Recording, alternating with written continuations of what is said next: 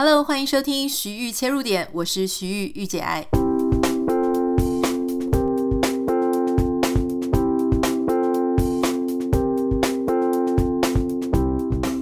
Hello，欢迎你收听今天的节目。呃，非常感谢大家在我没有录音的过程当中，还是不断的在鼓励我。我想大家应该知道，就是在这个几天我没有出现的时候。如果你有 follow 我的 Instagram 或是我的 Facebook 的话，大概知道我去做了一个手术哈。我之前一直讲错，呃，我因为我自己一直把那个英文弄错，什么子宫肌瘤跟巧克力囊肿、卵巢囊肿，因为不是相关专业，所以我自己有点搞不清楚哈。那其实是卵巢的囊肿，也就是俗称巧克力囊肿啦哈。嗯。其实这个今天想要跟大家聊一下，就是我想这个也是一个呃很多人当然有遇过，但是不是所有的人都有遇过的一个情形。那作为一个术前、术中、术后的一个病人的心情转折，还有美国跟台湾的手术医疗的文化有什么不一样？我想今天呢，我们就来聊一下这个事情，因为我刚刚发生嘛，哈。所以，如果你也有兴趣、很好奇，诶，到底有什么不一样？还有就是，平常活蹦乱跳的人，他在突然生病的时候，他内心当中会有一些什么样真正的感觉？都欢迎你今天继续收听我们的节目。首先，我要很开心，就是，呃，你知道，其实我在手术前啊，我是一个大致上乐观，可是偶尔会钻牛角尖的人。所以我在术前的时候，其实我做了非常多。不太好的心理准备，包含像我之前有跟各位讲到，我的 Facebook 的纪念账号，我已经呃指定我的同事要帮我处理。那在去呃开刀的前一天，我也把整个内文啊，好，还有一些该怎么做，我都写信告诉他。那我想他应该被我弄得非常的七上八下。不过我还是非常感谢，因为你知道这种时候啊，如果有一个你信任的人可以让你交托这些事情，为什么我没有交托给我先生的原因，是因为我想我应该之前有讲过，就我觉得你自己最亲的另外一半或最爱你的人，他们可能在失去亲人的时候，他是没有没有心力，好也没有余裕，没有那个时间想要去帮你处理所谓的 social media 的事。可是对我来说，为什么重要？是因为 Social media 是我的工作，好，那如果是我的工作，就是我生活当中很重要的一部分，它不只是一个娱乐而已。你们对我来说都非常的重要，你们陪着我一起成长，你们陪着我一起在节目当中分享，你们跟我分享你们的故事，我跟你们分享我的事情，所以对我来说，你们是很特别的一群的存在啊。所以如果今天发生什么事情，我还会很希望可以给你们一个 update。好，然后总之呢，我就是去做这些的交代啊，然后我就思考说该怎么办。但因为我自己理智上来说，我知道这是一个小的手术，很常见，很多这个妇产科医生就说啊，这是我们的 one o one 哦。但是对于一个我从来没有，其实我我还蛮幸运的，就是我之前从来不曾有大的手术过。你说像一些什么冷冻切除手术那种比较小的有。但是这种大的动刀的哈，就是没有，所以总之我就做了一些准备，我心里就在开始在想，在那个时候呢，其实你根本不会去思考你的什么钱啊，因为我们没有后代嘛哈。如果你有小孩，你可能会更加的担忧说，那你的下一代该怎么办？你有没有留足够的钱给他？但因为我没有这个烦恼，所以我就在思考说，我要怎么样交代，让整件事情哈就是这样子过去。那手术中的时候呢，那一天早上，基本上我觉得很有趣，因为这是一个腹腔镜手术。腹腔镜手术呢，呃，其实不是大手术。通常女生如果说你的卵巢有囊肿，当然我必须要讲每个人的情况不一样，所以还是要去跟你的医生做商讨。但是大致上呢，如果你的卵巢有囊肿，哈，现在腹腔镜手术可能会有开一个洞跟三个洞的，据我所知。那我是开三个洞的，就是一个洞是放摄影机，另外两个呢就是手术的洞。在三年前，好，我就开始我就知道说我有这个问题。那这三年来去追踪，一直都说是我的右边的卵巢。所以当然我到美国的时候，我就把我的病历给医生看，跟医生说我的右边卵巢有囊肿。好，然后这个他也做触诊，然后也做超音波，超音波显示对右边有囊肿，非常大哈，就是已经大到十公分以上的，一直不断的在长大，所以就要去处理它。没有想到，真的开刀之后，居然发现这个囊肿是在左边哈，所以我想医生当当场在有点傻眼了，所以就是赶快把右边这个缝起来哈，就是在开左边，所以总共我就有四个洞在身上。那这种事情虽然听起来有点傻眼，但是我觉得你就是遇到了哈，人生有很多事情还蛮荒谬的，想一想也觉得很好笑。很多事情是这样啦，我是觉得你愤怒，当然有些人会生气，然后觉得说啊，医生你怎么这样子都没有发现哈，然后就开始一个一个追究说这个是谁的过错。可是对我来说，我觉得这种事情呢，哈，因为太大，因为听说是囊肿太大，那超音波又不是百分之一百的哈，包含你看你有没有粘连或者什么，其实超音波它大概是看不出来，所以它有它的极限性嘛。那遇到这种事情，没有人想要它发生，所以对我来说，我就觉得就笑一笑，觉得人生好荒谬，就是这样子就过去了。好，所以我不太会去说什么愤怒啊，觉得是人家的错啊。我觉得浪费时间在那里是没什么用的。所以如果有一天你也遇到这些，你自己摸摸鼻子笑一笑就过去的事情了，我我觉得也还蛮好笑。而且我相信很多人到上天堂的前一刻，哈，他发生的那些让他上天堂的事情，一定也是因为太荒谬了。所以你知道，我猜说不定有一群人在天堂聊天的时候就说：“哎，你怎么来的？”也许他们的原因都超级荒谬。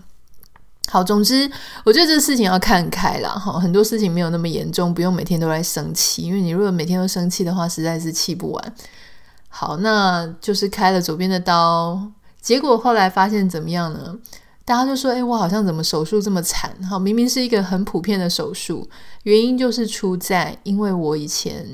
不太有麻醉的经验，好，确实有，以前有呃健康检查，因为要做肠胃镜，所以有做全身麻醉。那个时候就有发现，因为我跟我妈妈一起去做，我的身体比我妈妈对麻醉药过敏很多。可是那个时候因为是第一次做，所以你就会觉得说，是不是当下那个健检中心或是医院，他对我的麻药可能使用的太多？所以我知道我大概有这种情形，但没有特别注意。这次我有跟医生讲，就说：“哎，我之前全身麻醉的时候会有点呕吐的情形哦，但我没有非常强调，就说哦，我很严重，因为我没有那样的经验。结果这一次手术之后，我就尝到苦果哈。手术本身那个洞并没有真的很痛，可是那个麻药在退去的过程啊。”真的是生不如死哦！我大概退麻药，我不知道如果你是正在收听 podcast 的你，如果你有相关类似的经验，你的麻药退的情况是怎么样？我不知道正常人是怎么样，但我退了大概七十六个小时，都还没有办法不靠人搀扶走路，就是我只要一个 move。只要一个 move，就说，比方说，我原本是躺着，然后我把躺着改成坐着，就是我的头稍微往前倾，立刻吐，而且一吐就一直吐，一直吐，一直吐。这几天真的是非常辛苦，我身边另外一半就是我先生这样照顾。你知道那个，嗯、呕吐啊，哈，然后你需要完全的没有办法下床。然后你对我那时候头非常的痛，很恶心，没有办法走路，没办法吃东西。更麻烦的事情是，我的眼睛非常的畏光啊，所以我只能一直在暗暗的房间里面，我连手机的光都没有办法。好，所以很多人说养病的时候什么看 YouTube 啦，哈，做什么事情，我完全没有办法。然后非常怕吵，那个怕吵是除了我先生，因为我先生讲话非常的。低频，所以很安静。除了他讲话的声音之外，其他所有的人讲话的声音呢，我觉得都太吵。啊，音乐也不行，什么都不行。那对嗅觉也非常的敏感哈。那时候整个嗅觉感觉放大了大概八倍到十倍吧，我觉得。就我们家狗狗啊，或是周边所有一点点香味，全部都没有办法。然后我后来跟朋友讲的时候，朋友跟我说：“哇，你这个真的很像蜘蛛人诶，或是一些那种 X-Men，他们开始要变身的时候，他们身上的感官就会放大非常多倍哈。”感谢大家哈，我是觉得也蛮像的，可是我并没有什么超能力出来。那真的是很痛苦，然后没有办法走路，然后有两个不同的药呢要交换吃，所以我先生就要一直帮我去记得这些事。那个退麻药的过程当中，真的是痛苦到让我会去思考说，你知道人生啊，就是健康的时候当然很好，可是有时候呢，难免会有一些重病啊，就或是不断的受到病痛折磨的时候。很多时候呢，你都会因为不在你自己身上发生，你知道有些人在发生啊，但是因为不在你身上，所以你会选择就是假装世界上没有这件事情，或是没有去想过，或是你也无从去设身处地的着想。但当你自己真的发生这件事的时候，我就发现说：天哪，我是一个完全不耐。久病脱魔的人，我就开始在思考什么安乐死的这个立法啦，哈，或者说美国这个州哪一个州是不是有一个比较好，让我们自己可以做决定的的一个，反正我就会胡思乱想，想一大堆这些事情。我想，如果你也有这种重病，或是你也有这个啊、一相类似的经验，你大概就知道我在说什么。这种时候，其实我一直觉得信仰就非常重要哈。有些人的信仰是宗教信仰，有些人的信仰呢是成就信仰，有些人的信仰是爱情，有些人信仰是也许是金钱哈。就是你的心在哪里，你的财宝就在哪里，你的心信仰就在哪里。那因为我们自己是基督徒嘛，所以我觉得那个时候，嗯，不断的去祷告，然后很多身边的人帮我们祷告，这件事情真的是。在当下温暖了我们很多。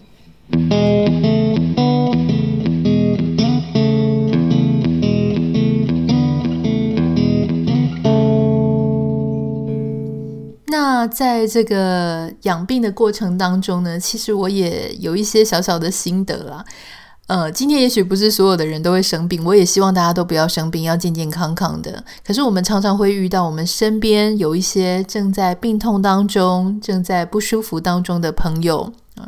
那我就我要讲一些正面的例子跟啊、反面的例子，所以让大家思考一下，顺便也想想平常我们在面对这些朋友的时候，我有没有做到比较贴心的做法呢？好。比方说呢，像我就很感动大家，好像我有一些朋友看到我自己的，不管是要去医院之前，他们有主动想起来，或是说，因为我之前贴文我很紧张嘛，我这个人就是我一紧张我就会一直讲这件事情哈。那还有就是术后呢，大家如果有看到我的 Instagram 上贴文跟 Facebook 贴文，那个是。我在非常少数，好，就是一天当中可能只有几分钟的时间，我的眼睛还稍微可以接受阳光。那能能够接受阳光，是因为我先生有帮我去买，另外买止吐剂跟止晕剂，好，那喝下去之后会有几分钟的时间还不错，在那样子短短的时间，赶快把文章贴出来。那你会说你是疯了吗？干嘛身体那么不舒服还要用 social media？那是因为其实我像我的妈妈。好，在台湾，在南部，还有我一些朋友们，他们其实真的蛮担心的，所以我知道大家会担心。那我觉得还是要稍微跟大家报平安，因为我没有办法一个一个私下用讯息，那个对我来说负担太重，所以我心里想说，我还是要让大家稍微放心一点点。嗯，好，总之就是因为有贴这些东西嘛，所以大家知道我的状况。那我很感动，就是很多人会传简讯跟我讲说，你不用回我，就是我你有看到就好了，就是希望你保重。然后 p o c k e t 的更新啊，工作啊，什么都不重要，你就是好好休息啊。那我甚至有一位朋友在英国，Emily。我也非常感谢，也很感动，因为他很忙。我知道他最近的工作真的是昏天暗地的，但是他仍然就是有去想到我，然后会跟我讲说：“拜托你，什么都不要再做了。”你知道为什么他要讲“拜托你，什么都不要再做了”吗？就是因为他知道我们这种工作狂，然后很喜欢就是这边弄弄，那边弄弄，不管是在工作或者在学习，或是在家里种植物，永远都静不下来。他说：“拜托你不要再动了，你就是好好吃东西、休息、养病。”哈，所以其实我都蛮感动大家的。那特别是当然有一些非常要好的朋友，哈，那还有一些就是以前工作上遇到的一些伙伴，其实他们也非常的贴心。例如说像王文华，王王文华大哥，嗯、我们不是那一种常常在联络的朋友，但是。当他看到我的讯息的时候，哈，刚刚看到我在养病的时候，他非常温暖的写了一个讯息给我。我真的这些事情我都会放在心里，非常的感念哈。那还有淡如姐啊，会会来帮我留言哈。有一些朋友这样子，这些都会看在眼里了。那当然也有一些比较反面的例子哈，所以我想他们没有恶意。可是如果今天你也做了这样的事情，我想要站在病人的立场跟你说，这个真的是 loading 有一点重哈。比方说，在这段时间内，我也有收到呃工作上的邀约，但这个工作上的邀约又不是写 email，像我大概知道很多呃广告公司、公关公司的呃。弟弟妹妹们吗？他们就是会想要，就是有发案子，那他可能不会每一个人的粉丝团都去看，那他就是找他自己手上的名单就发 email，所以他可能没有 follow 到近况，我觉得这是合理的。可是有一些工作呢，是他从粉丝团写讯息给你，那粉丝团最新的那一篇又是病痛的这一篇哈。那他发信息来的时候呢，也没有慰问，也没有关心你，就直接跟你开口讲工作的事情，也请你帮个忙，我就会觉得说，哎，就是你知道，我不能说有什么问题，可是我心里有一点心寒，我就会想说，哎，是不是如果你可以稍微问候一下，那我觉得我会觉得更稍微近一点人情了哈。那有一些网友很可爱，就是他有他要想要问的事情啊，例如说。呃，我跟我先生在哪一个呃 dating website 上面认识的啦？我对什么事情的感觉怎么样啊？嗯、也会在这种时候就说，Anita 不好意思吵到你，知道你在复原，但是我想要问你什么哈？这种时候的这样子的讯息，我就会觉得真的是有一点被打扰到。这样，如果稍微，我今天不是要谴责大家哈，抱歉。如果这样让你感觉不好的话，就是也蛮抱歉的。但我是想要提醒你，今天我是因为可能不是你身边的人，所以你没有想到说，哎，这样子其实真的会让别人的感觉不太好。但如果今天是你身边的好朋友、你身边的姐妹们、你身边的同事们，或是你的主管，或是你的下属，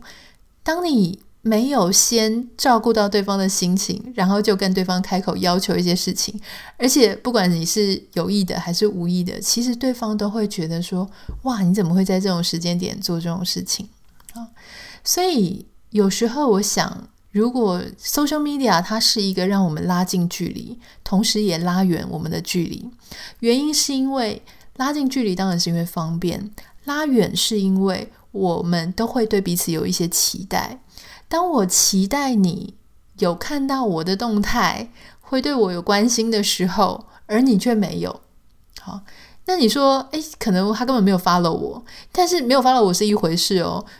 有 follow 可是又不关心，这个真的是更加的让人觉得失落了，哈，好，所以这个就是今天要提醒你，就是说。如果你今天有一个，不管是你的朋友啦，哈，或是你的身边的人，他在遇到一些身体上不舒服的时候，那特别这个不舒服对他来说可能比较大，比较啊意义重大哈，或是说他没有不曾经历过的，那特别对他来说，内心里需要一点时间做复原。这种时候呢，其实都是一个你很好去关心他、贴心他。很多事情呢，先缓一缓再说哈。你的期待、你的欲望、你的想要，其实没有这么重要。好，你要先关心别人，这个是我觉得我们啊，在这个社会上或在这个时代里面，因为我们很急，我们就很想要把我们自己所有的想要得到的赶快得到，所以我们常常都会忘记先去体谅别人这个时候的处境，跟他到底足不足够来应付我的需求。这个是稍微提醒大家的。那当然，很多人在这个生病呢，对很多人来说都会是另外一种生活的开始，或是另外一种看待自己眼光的开始哈。呃，我自己最近就有听到朋友在分享说，当然不是我自己了哈，那他就是因为之前有经历过一个非常大的手术，那个手术的存活率只有百分之五十。那你知道那种百分之五十存活率的手术，如果你安然度过了，你会觉得你这条命是捡回来的。我想要请大家闭上眼睛啊，因为大家现在都 work from home 比较多嘛。哈，如果你正在开车的话，请你不要。但是你如果在家里 work from home，请你现在这个时候闭上眼睛，思考一下：假设你今天正在做一个手术，你要面对一个手术哈，这个手术的存活率只有二分之一，不是生就是死。好，很幸运的哈，你。在这个手术里面存活了，这个时候你想要做什么？有没有什么事情是你没有曾经，你很想要做，可是你没有达成的？有没有什么事情是你觉得在你闭上眼睛的时候，你觉得好遗憾，居然没有完成？我那个朋友呢，他其实因为也是从台湾到美国工作。所以呢，他其实一直很担心，说他的英文能力不够好，他的简报不够纯熟，他的专业发展空间可能会因为语言语言的能力而受到一些啊桎梏，会被会被拉住，会被绊住。所以在他通过了这一个呃手术的试炼之后呢，他就更加开始放开勇气，很积极的投入各种。英文的活动跟英文的演说、英文的表达，因为以前他觉得会害怕，他觉得他不敢，他觉得他害羞。可是从鬼门关前面走过一遭之后，他会觉得说：“天哪，我再不把握时间，好，难道我这一生就是变成像我当初我定义我自己是一个英文不好的人一样了吗？”我们之前有跟大家讲过，就是说我们是有权利重新说我自己的 story。我重新重述我是谁，我的故事是什么，我会变成什么样的人。每一天，我们都在重说自己的故事。每一天，我们都重新给自己一个新的定义，新的可能。不管你是像我一样，今年三十八岁，还是四十八岁，还是五十八、六十八岁，每一天，第二天都是新的一天。每一天，你都可以更接近你自己心里想要成为的那一个人。好今天有点语重心长跟大家分享，就是说我在做手术的一些呃杂想，就是有一些新的感想了，包括我自己的啦，哈，心理的转变，还有说呃，就是我看我身边的人怎么样在面对我这件事情，或者说啊、有一些想要跟你分享的，希望大家不要觉得有一点乱哈。今天除了 podcast 之外呢，很。我也要开始来 update 我的这个呃 video，就是我的 YouTube channel 哈。之前我的 YouTube channel 呢，影片不多，大部分都是关于个人品牌的。那很多个人品牌的内容，其实我还是希望能够放在课堂上，因为放在短短的 YouTube channel 里面，当然他讲了一些东西，可是我觉得他讲的并不够完全。所以如果你真的很有兴趣的话，我欢迎你可以。呃，来上课哈。那我们接下来下半年也会开许多的个人班，然后团体班正在陆续的开始。因为我现在正在逐渐复原嘛，我会跟你讲，我也是一个闲不下来的人，所以我满脑子就开始在想这些事情。呃，除了这个之外呢，哈，就是我的自己的 YouTube channel，因为我很喜欢植物，我想大家知道，我也不能天天都在 Pocket 上面跟大家讲植物，因为植物如果有视觉可以看的话，是更好。所以我就决定呢，要用我的这个 YouTube channel channel，讲发音有点怪。我想用我的 YouTube channel 呢，跟大家来分享一些，不管是生活啦，哈，我煮的、吃的、喝的，我的一些想法、玩乐的，或是更多的是植物的。如果你也是一个喜欢啊。内向型生活、美式生活、植物的生活，或是健康饮食的生活，都欢迎你可以 follow 我的 YouTube channel。我会把我的 YouTube channel 连接呢放在今天的节目简介栏里面，欢迎你可以直接点进去。那这一次的 YouTube 影片呢是室内，我的室内植物的 Indoor Plant Tour，就是让大家看一下我们家的室内植物，稍微介绍一下，然后跟你分享一下，就是说什么植物比较好养啊，什么植物比较难一点。那以后呢，我有点想要问大家一个问题哈，就是说，你知道 YouTube channel 其实很多时候呢，拍啊讲不是太难，可是它后面的那个后置，如果我要做很多很 fancy 的字啊特效。或是各种彩色字幕等等的，它花的时间就会比较多。所以如果花的时间比较多呢，我的上传的频次就没有办法比较多。所以我现在的想法是，我想要尽量减低，像美国国外的欧美的这些 YouTube channel 影片呢，他们基本上是没有字幕的哈。所以我想我应该口齿还算够清楚。如果大家连 Podcast 都可以听的话，我想 YouTube channel 应该是没有什么问题。如果说，